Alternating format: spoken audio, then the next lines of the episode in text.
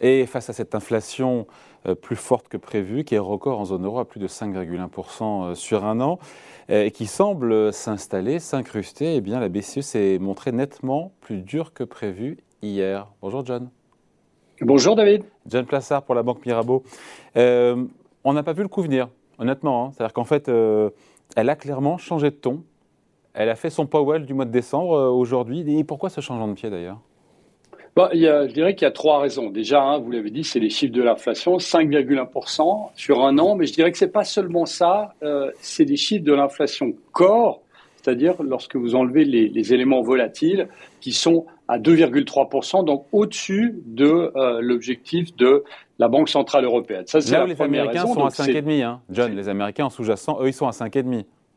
Tout à fait, exactement. exactement. Donc c'est euh, et on dit, hein, il y a un différentiel de cycle entre les États-Unis et l'Europe, mais il faut rappeler ici que si on parle de euh, différentiel de taux avec l'Angleterre, par exemple, eh ben, ils sont plus ou moins à plus de 5%, 5,5%, si ma mémoire est bonne. Donc ça, c'est la première des choses, c'est les faits, donc l'inflation qui continue de monter, et il continue de monter depuis 8 mois. Depuis 8 mois, ils sont plus élevés que 2%. La deuxième chose, eh bien, c'est la pression des autres banques centrales. Vous avez dit, la Réserve fédérale américaine va lever ses taux environ quatre fois cette année. Vous avez la Banque centrale eh bien, anglaise pardon, qui vient de monter ses taux hier et qui devrait encore les remonter. Donc le différentiel de taux entre l'Angleterre, l'Europe et les États-Unis eh bien, commence à s'éloigner. Et la troisième raison, et on ne peut pas la mettre de côté, David, c'est le consensus. Le consensus de plus en plus pousse Christine Lagarde dans ses retranchements en estimant de plus en plus que la Banque centrale européenne pourrait faire le grand pas cette année, c'est-à-dire monter ses taux. Donc, d'une certaine manière, elle a changé de discours et on sentait à un moment qu'elle pouvait plus tenir. On en avait parlé ensemble, David, en disant mais est-ce qu'elle fait une erreur de politique monétaire? Elle n'avoue pas. Elle parle toujours de transitoire. Et là, effectivement, hier, eh bien, elle a, elle pas craqué, mais elle a avancé son discours en reportant effectivement ce cette question transitoire, en le mettant de côté. Ouais. Puis il y a cette phrase qui a surpris John hein, les risques entourant les perspectives d'inflation sont orientés à la hausse, particulièrement sur le court terme. Ça fait sept ans qu'on n'avait pas entendu ça dans la bouche de la BCE. Oui, et en plus de ce que vous venez de dire qui est, fondamental, c'est le consensus qui entoure cette décision de dire que le risque est, euh, est à la hausse. C'est-à-dire ce n'est pas seulement les Allemands qui le disent, mais c'est tous euh, les membres de la BCE. Donc il faut faire attention. Et en plus, ce qu'il faut euh, rajouter, c'est que la question ukrainienne, quand même une question assez importante, puisqu'elle pousse les prix de l'énergie à la hausse, eh bien, revient dans le cœur des préoccupations aussi de la Banque Centrale Européenne. Et Christine Lagarde dit, bien évidemment, on ne sait pas, et la question ukrainienne pourrait mettre ces risques encore plus pour les mettre plus élevés, de manière plus élevée, parce que évidemment, il ferait tirer à la hausse les prix de l'énergie. Ouais. On a un pétrole, euh, un Brent ce matin qui est à plus de 91 dollars le baril. Il y a un des principaux changements aussi, et on l'a tous noté dans le discours euh, de la Banque Centrale Européenne, c'est qu'elle n'exclut plus formellement une hausse des taux dès cette année. On sait que Christine Lagarde nous a largement rabâché pendant des mois que ça n'arriverait pas avant 2023, et ça aussi, ça a surpris les marchés. Oui, ça a surpris les marchés, effectivement, parce que elle avait cette forward guidance, c'est-à-dire expliquer aux marchés qu'on ne va pas monter les taux contrairement aux États-Unis, parce qu'il y a un cycle de différence, etc., etc. Mais ce qui est vrai d'ailleurs, dans le fond aussi, hein, il, y a, il, y a, une vraie différence de cycle.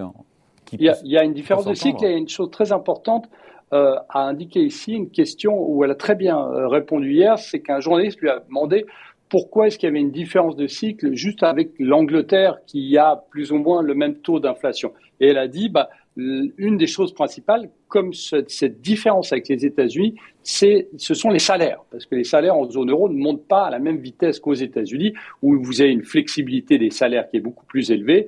Et puis en Angleterre, on avait vu que en Grande-Bretagne, eh bien, les salaires avaient plus progressé avec cette question de Brexit, puisque vous aviez plein de gens qui partaient la Grande-Bretagne et il fallait les retenir.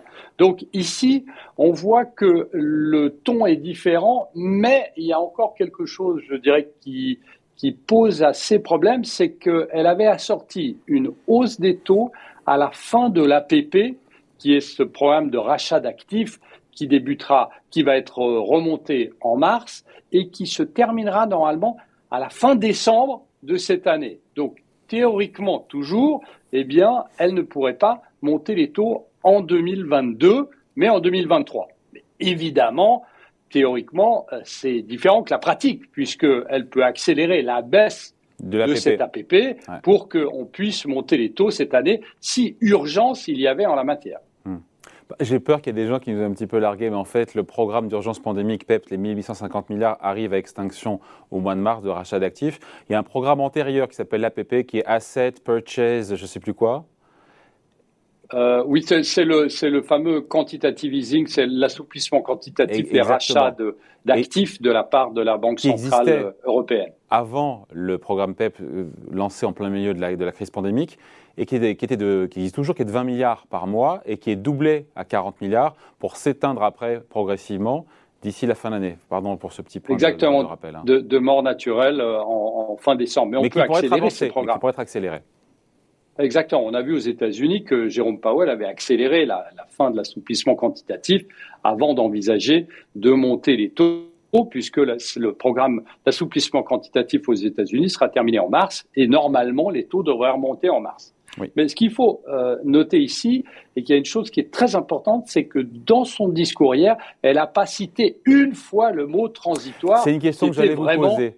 Ça y est, elle ne le dit plus. Donc elle a fait son Powell du mois de décembre, c'est bien ce que je dis d'une d'une certaine manière. Alors, elle, a changé ce mot transitoire en disant que maintenant, ça va dépendre des statistiques économiques, ce qu'on appelle en anglais la data dependency.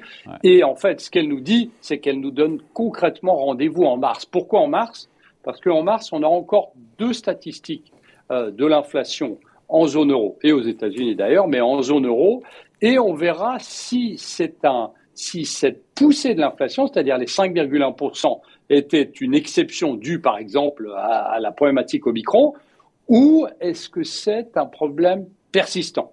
Et si on reste sur les 5%, voire évidemment si on va plus loin, eh bien en mars, elle sera forcée, puisqu'elle nous a donné rendez-vous en mars, elle sera forcée de changer son discours et de dire, par exemple, qu'on le disait avant, qu'il faudra accélérer bah, la fin de ce programme de rachat d'actifs pour pouvoir remonter les taux avant la fin de l'année.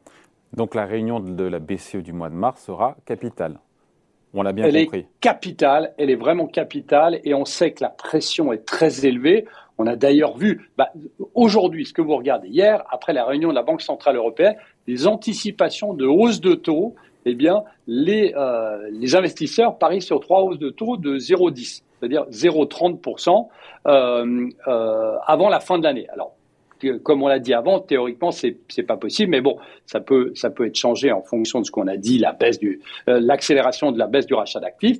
Eh bien, ici, on a vu que vous avez un consensus qui pousse Christine Lagarde dans ses retranchements, et effectivement, en donnant rendez-vous en mars, elle se donne un peu de souffle, et en espérant évidemment que cette inflation de 5,1% baisse, mais c'est un jeu extrêmement dangereux. Pourquoi? Parce que potentiellement, en mars, vous ne serez pas à 5,1%, mais vous serez à 6%, puisqu'on sait qu'il n'y a pas seulement la hausse du prix de l'énergie, mais la hausse des services, il y a vous avez le goulot d'étranglement euh, qui euh, est toujours bien présent, et que si elle repousse et qu'on constate qu'elle aurait dû agir avant, eh bien, c'est ce qu'on appelle une erreur de politique monétaire, et potentiellement, elle pourrait se retrouver derrière la courbe. Donc c'est un jeu très dangereux. Alors bien évidemment, il faut espérer que cette inflation cesse ou qu'elle se stabilise, mais on n'a aucune assurance là-dessus.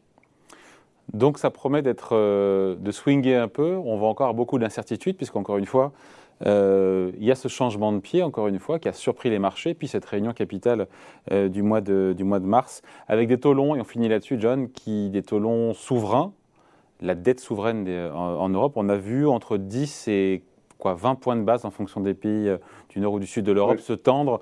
Donc il y aura cette équation-là aussi à regarder en parallèle. Oui, clairement. Et on a, on, a vu que la réaction hier était extrêmement violente, que ce soit sur les rendements euh, du 10 ans allemand, que ce soit sur l'euro, vous avez vu que l'euro s'est nettement apprécié, notamment face au dollar, et puis que ce soit sur les marchés des actions, puisque on a vu hier qu'un marché qui se portait assez bien, eh bien, a euh, tout d'un coup, s'est retourné parce qu'on s'est rendu compte que fondamentalement, ce qu'on avait, euh, ce que nous avait dit la Banque centrale européenne, que, évidemment, comme vous l'avez dit avant, on ne montrait pas les taux avant 2023, que c'était transitoire, etc. Mais ça a changé du tout au tout. Et évidemment, lorsque le consensus doit se réadapter, eh bien chaque fois c'est un choc sur les marchés. Et on a vu aussi qu'aujourd'hui, on était en nette hausse en début de séance, et puis à l'heure où on parle, eh bien les marchés commençaient à baisser, étaient déjà dans le rouge, et on voit que le consensus est en train de s'adapter les secteurs sont en train de s'adapter. C'est plutôt